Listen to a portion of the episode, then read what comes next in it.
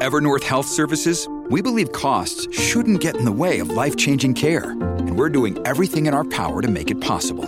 Behavioral health solutions that also keep your projections at their best? It's possible. Pharmacy benefits that benefit your bottom line? It's possible. Complex specialty care that cares about your ROI? It's possible. Because we're already doing it. All while saving businesses billions. That's Wonder made possible. Learn more at evernorth.com/wonder. This episode is brought to you by La Quinta by Wyndham. Your work can take you all over the place, like Texas. You've never been, but it's going to be great because you're staying at La Quinta by Wyndham. Their free bright side breakfast will give you energy for the day ahead. And after, you can unwind using their free high speed Wi Fi. Tonight, La Quinta. Tomorrow, you shine. Book your stay today at lq.com. This episode is brought to you by Shopify. Do you have a point of sale system you can trust, or is it a real POS? You need Shopify for retail. From accepting payments to managing inventory, Shopify POS has everything you need to sell in person. Go to shopify.com/system all lowercase to take your retail business to the next level today. That's shopify.com/system.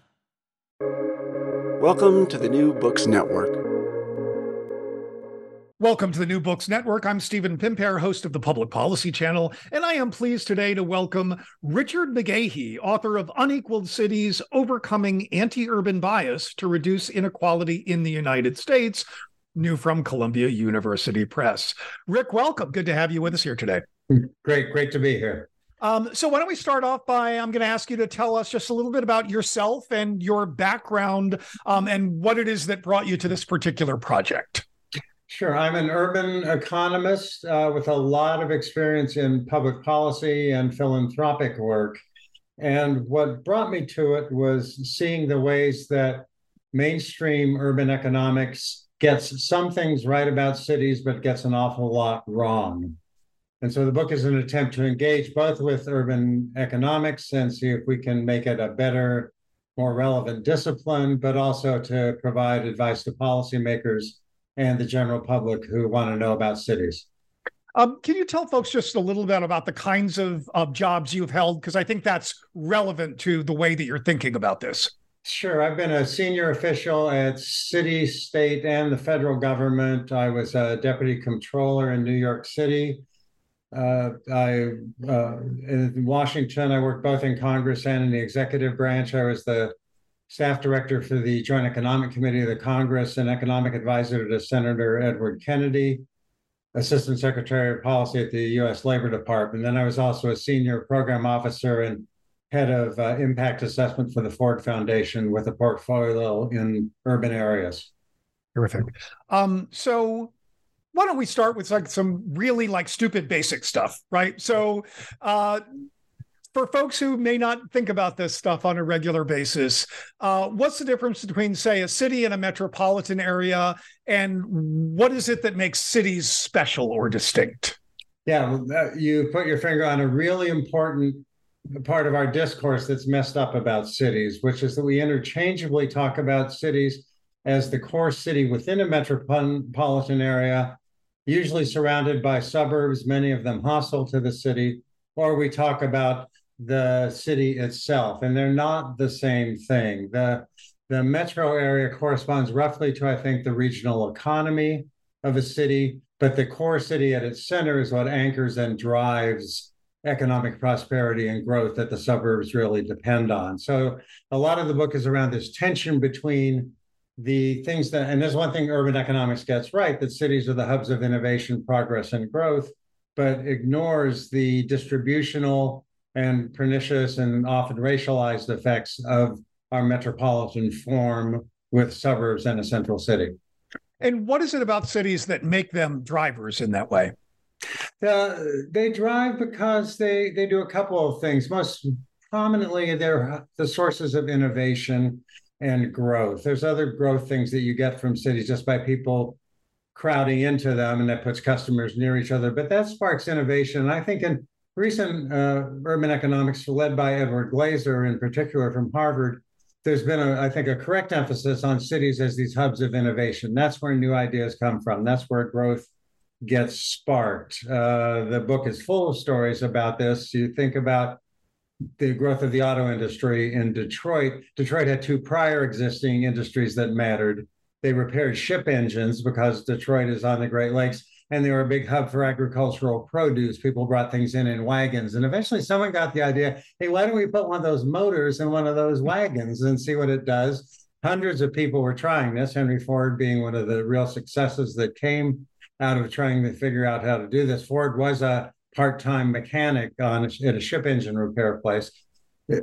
His real genius was how to organize the production. But they called them horseless carriages, right? They didn't think of this. They think if we put we, motors in these wheeled things, they'll move them around. And it's a great example, I think, of innovation that wouldn't have happened without the city of Detroit and its prior existing uh, economic uh, industries.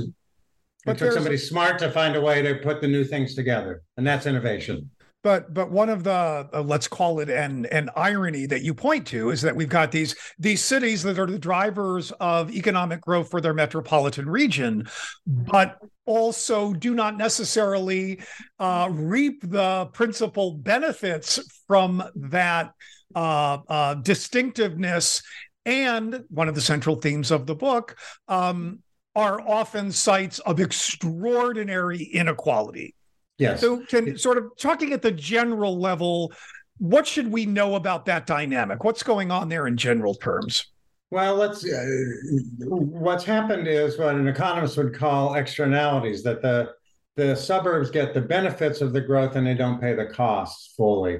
They have separate school districts. They have separate taxing districts. They're allowed to grow in that way. They're often racialized, and so you get racial segregation. Uh, they, through zoning, can prevent the building of multifamily housing, so you can't get apartment buildings or cheaper housing in the area. And then over time, uh, hostility develops between the two sets politically. There's no natural reason that we have this form. The city of London is six times the and I don't mean the financial city, I mean London itself as a metropolitan area, is six times the physical size of New York City. There's no logical or natural reason why our cities or our metropolitan areas are formed this way. They're, deliberate choices around policy, uh, which often have, unfortunately, in the United States, a strong racial tinge to them. And as you point out, right, some of our very sort of foundational systems themselves build in not just that that uh, racial bias, but the the regional bias as well. I mean, you know, sort of the the representation of the Senate, and we can make a very long list here about the ways, right, yeah. in which in which we disadvantage those those drivers of growth that are concentrations of people who are arguably not equitably represented in those decision making institutions, right?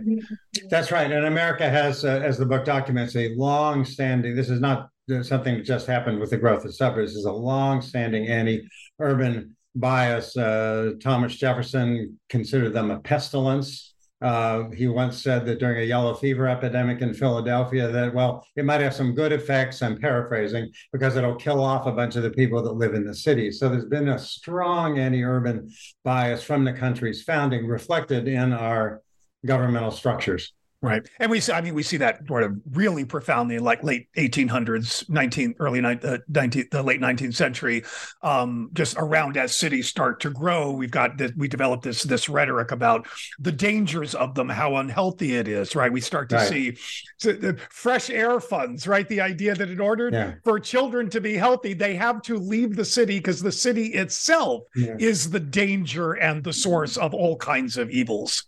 Yeah, cities were bad, were, were not healthy places in the late 19th century, but we also had public health that invented, right. you know, water and sewage in particular overcame that. You don't have to go back to the 19th century without getting partisan here. Donald Trump, a feature of his campaign in 26 uh, is to call cities hellholes, you know, horrible crime-ridden, immigrant, disease-ridden hellholes that everyone should be scared of and uh, stay away from. Yeah. Um, So there are are three case studies that that form the core of the book: uh, New York, Detroit, and Los Angeles. Why don't we? Uh, why don't you, if you would, talk a little bit about each of those cases in turn? Let's start with New York. What should we? What's the story of New York that you think is important for us to know as mm-hmm. we're thinking about these these sort of relationships between levels of government and about uh, income and wealth inequality? Right. Well, for all three cities, I was interested in here are cities that were aware of this inequality problem that they're breeding and tried to do something about it on their own through public policy, primarily taxation, regulation, a bunch of things. And all of them, I think, I have to say, by and large, failed to make much of a dent in it. So I was interested in that paradox. Even how much could cities actually accomplish working on their own against these structural forces? So New York is a great story. Uh, the my tale of it starts with uh, virtual bankruptcy in 1975. New York didn't declare bankruptcy, but it was one signature away from doing it, and it did that because its finances simply could not keep up with the social welfare expenditures that it wanted to maintain, and so it resorted to lots of budget skullduggery, moving things around.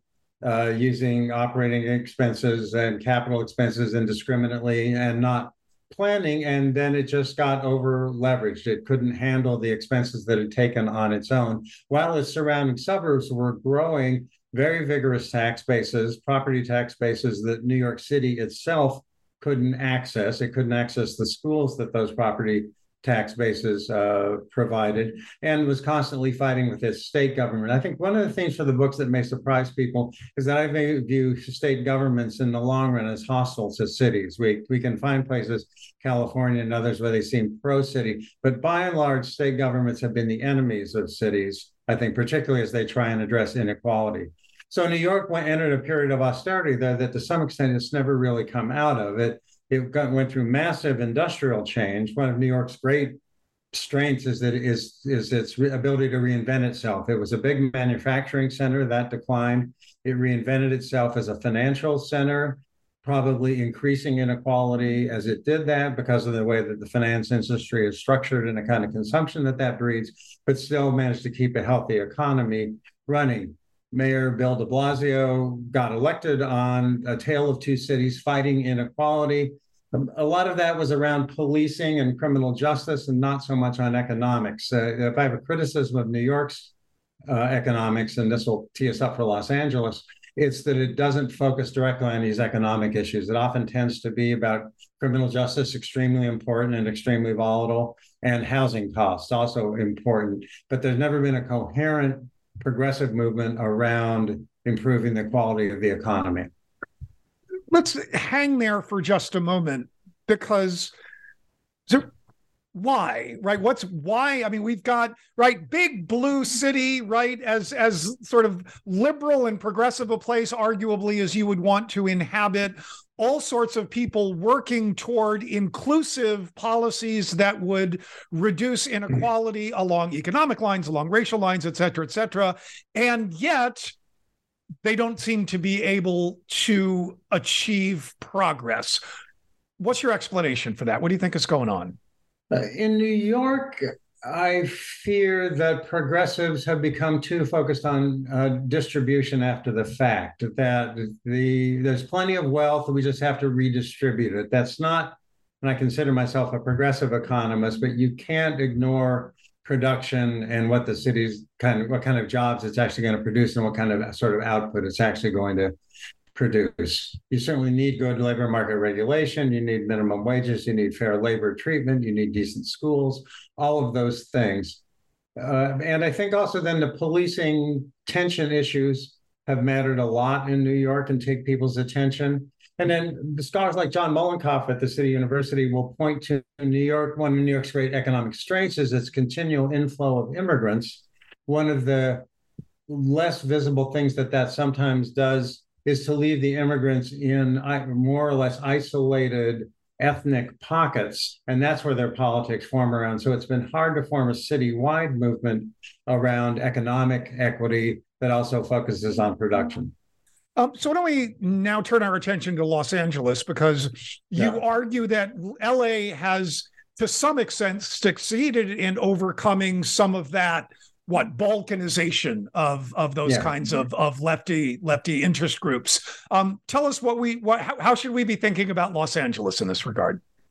uh, as hopeful, but not as a, an, an automatic solution. To, so the LA experience really, in my in my book, starts with the Rodney King uh, urban violence and riots after King, uh, an African American uh, uh, uh, person in a traffic stop, was beaten within an inch of his life by the police. It was captured on video. The city exploded with violence hundreds dead, billions of dollars in property loss, and troops sent in to handle it. And people in Los Angeles, uh, members of the union movement, but also community groups said, We are in trouble here. We've got to do something to really address this fragmentation and hostility in the city. And so it formed through a series of organizations. Uh, the one I feature is Los Angeles Alliance for the New Economy, but there are many others, Bus Riders Union and that, very consciously said, we've got to get a, an organization that talks about these social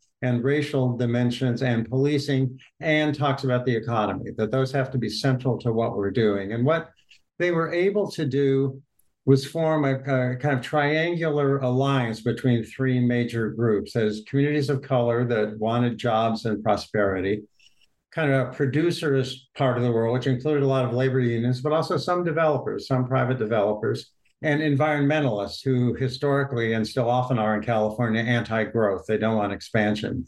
And those three groups working together came around several projects, major urban renewal projects like the Staples uh, Center.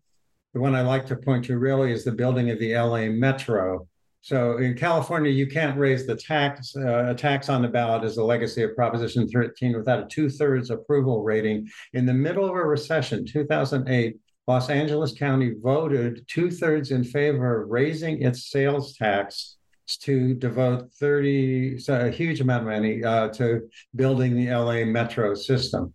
And the metro system wasn't just the rail lines, which was pleasing to the environmentalists and others. It also had strong labor agreements so that the jobs would be unionized. And the unions, in turn, made very conscious plans to include and diversify their workforce to include a young minority, mostly men, who had been excluded from the from good jobs. So all three groups got something out of it, none of which they would have been able to get on their own. And that, to me, is the hopeful sign in Los Angeles. It, the structural factors on inequality make it hard for this, any one city to move the needle on the economy. But this ability to form coalitions uh, and be effective politically and economically is the hopeful part of LA. Um, so let's talk about Detroit. Um, yeah, okay. This episode is brought to you by Shopify. Do you have a point of sale system you can trust, or is it a real POS? you need Shopify for retail. From accepting payments to managing inventory, Shopify POS has everything you need to sell in person. Go to shopify.com/system all lowercase to take your retail business to the next level today. That's shopify.com/system. Yeah, it's like it feels well, you tell me. It feels like that's the antithesis of hopeful, but tell me how you think about where Detroit has been, how it got to where it is. Yeah. Yeah, I, I did foundation work for the Ford Foundation in Detroit, and there are so many people there that work hard and care about Detroit and are working at it that I feel I, I, so admire what they try to do. But I do think Detroit is a case of when it goes wrong, it really goes wrong. Uh, the key to understanding Detroit is twofold. It's the decline of the auto industry, or rather the dispersion of it. Although even uh, when the auto industry was growing, you could see some of this city versus suburb pattern emerging. There wasn't a new auto plant built in the city of Detroit in its political boundaries after 1937 until the 1970s. So the plants went outside the city's direct control. Some of that's technological. It's easier to build a, a, assembly line plant on one story with rail lines, but a lot of it was that that the auto companies wanted to control the towns they were in. Henry Ford famously built River Rouge, his integrated plant. It, it was a separate political jurisdiction. His cousin was the mayor of Dearborn, uh, where the Ford headquarters were. So this ability to create these little pocket cities uh, isolated the city. And then you get real fierce racial hostility uh, in the region for reasons that are documented, but still, I think, quite hard to understand how it got so got so bad. You had the United Auto Workers in Detroit, a progressive union that was inclusive for blacks. Blacks still had the worst jobs in United Auto plants. It didn't solve their problems. They still had the most dangerous uh, jobs in the paint shop and other things, but they had higher incomes. If you compare uh, black incomes in the 1950s in Detroit to the rest of the country, Detroit was either first or second highest for median African American earnings while still being behind whites. But the union had some positive effects that way. The loss of the auto industry really hurt them. Detroit is a, a big city. It's a, it's gigantic footprint. If you haven't been there, you can fit San Francisco, Boston, and Manhattan Island into the boundary of Detroit. So you're delivering, and it, its peak it was about two and a half million people. It's probably under seven hundred thousand by now, or hovering around that. So the city, as the population declined, and uh, had much more trouble just delivering basic services across that footprint police fire sanitation education utilities uh, and you could they were unable to consolidate it politically. That's quite difficult. Interestingly people think the whole region collapsed. It didn't. The region grew slightly most of that time in population it's the city of detroit that imploded at the center while the suburbs grew slightly in population. So it's not like the whole industry the whole region got pulled down. And then just you get this really bitter uh, racial conflict. Uh, the, the, Detroit city, Detroit's one of the most segregated metros in the United States. I think Milwaukee's worse, but uh, and that just played itself out in all sorts of ways. Opportunistic politicians, somewhat on both sides, but I would say, in my analysis, especially on the white side in the suburbs, really exploited the racial issue uh, and made that made it extremely hard to achieve any regional cooperation. And there were there were a, a, number of efforts at at at recreating Detroit and finding new opportunities for economic growth. Is it fair to say that many of those turned out to be boondoggles? I don't know about boondoggles. I, I worked on some of those for the Ford Foundation. So uh, I, well, it, it, boondoggles suggested a lot of waste or even corruption. I don't think it was that. They did not achieve what they folks didn't hoped achieve, they would what they hoped they would. You just couldn't scale it. Uh, the city on its own couldn't scale those things. I think there were, were there were embedded old interests. Yeah, let's bring back the auto industry. Let's bring back some of this. And Detroit still has a role to play in that but the the state didn't help, the suburbs didn't help, and were sometimes actively hostile. Uh, notorious uh, elected official Brooks Patterson from Oakland County, which borders Detroit on the north, had a 30 year successful career just race baiting the city of Detroit. Uh, he once famously said, We're going to treat Detroit like an Indian reservation. Sorry for that incorrect term we're going to put a fence around and throw corn and blankets in over the fence. Uh, and this is uh, one of the leading elected officials in the region who won with big margins. So was reelected after having said that. yes, having loud. said that, that's right. yes. That's right. Yeah, and Patterson, Patterson got his start fighting uh, integration of the school systems in the metropolitan area, and a five to four Supreme Court decision said that uh, uh, this affected the whole country, but it was a Detroit-based decision that you couldn't bus kids out of the central city to suburban schools uh, unless you had really direct, overt, clear statements about that they were doing it for racially discriminatory reasons, which they were, but they weren't stupid enough to have that on, on the roll. So, so it pushed all those problems back into the city. The city wasn't managed well. Its property tax base shrunk. And then you get this kind of downward spiral, right. leading to the largest municipal bankruptcy in American history. So so what do we do about it right is there what what can cities do is there a recipe for all three of these and other cities confronting similar problems are the problems unique to each location what should what should cities be doing either collectively or on a case by case basis yeah there's some things they can do. They won't solve the whole problem. Uh, they should stop, and I think progressives in particular should stop fighting development. They should get they should get things from development. Again, looking to the Los Angeles case, the uh, Staples Center in Los Angeles pioneered the use of what are called community benefit agreements, where the organized community said, we have enough political muscle to stop your deal, but we want things from it. We want jobs, we want housing, we want parks. And if we can get those in enforceable deals, then we will help you with the development. If you compare that to New York's rejection of the Amazon second headquarters or the industry city deal, it was just like a no development stance. That's not that's not going to help. Uh, a similar argument for housing. We need housing construction as much of it affordable as possible negotiate with developers, but an anti-development stance, uh, it's just a pure redistribution stance, is not going to help these cities grow.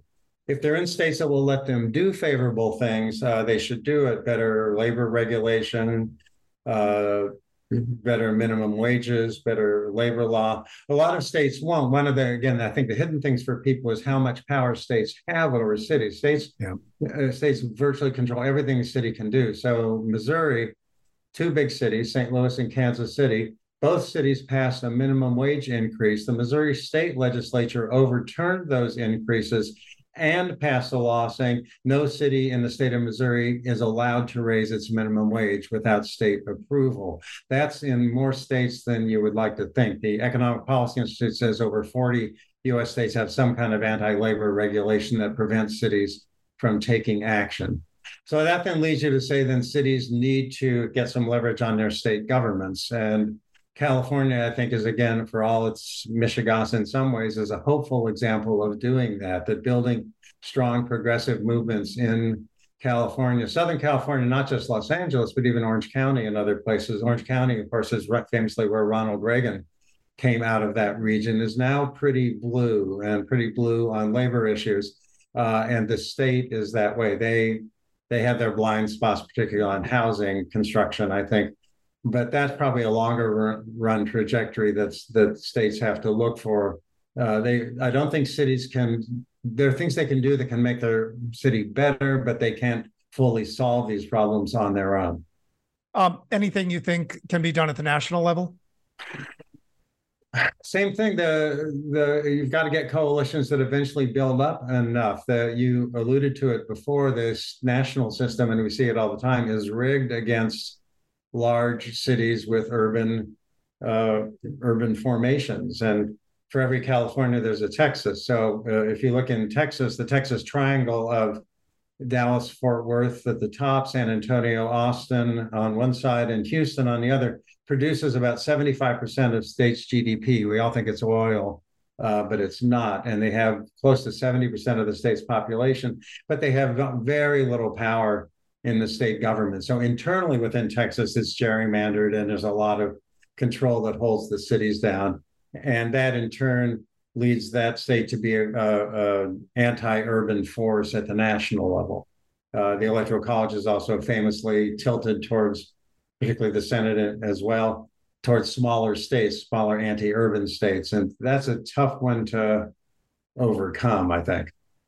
Um, you've talked a, a, little bit about about positive developments in LA. Is there anything else you see going on anywhere that that gives you some hope, or that you think people might usefully look to as a model for what they might, how they might reorient their own thinking and own activism in their own locales?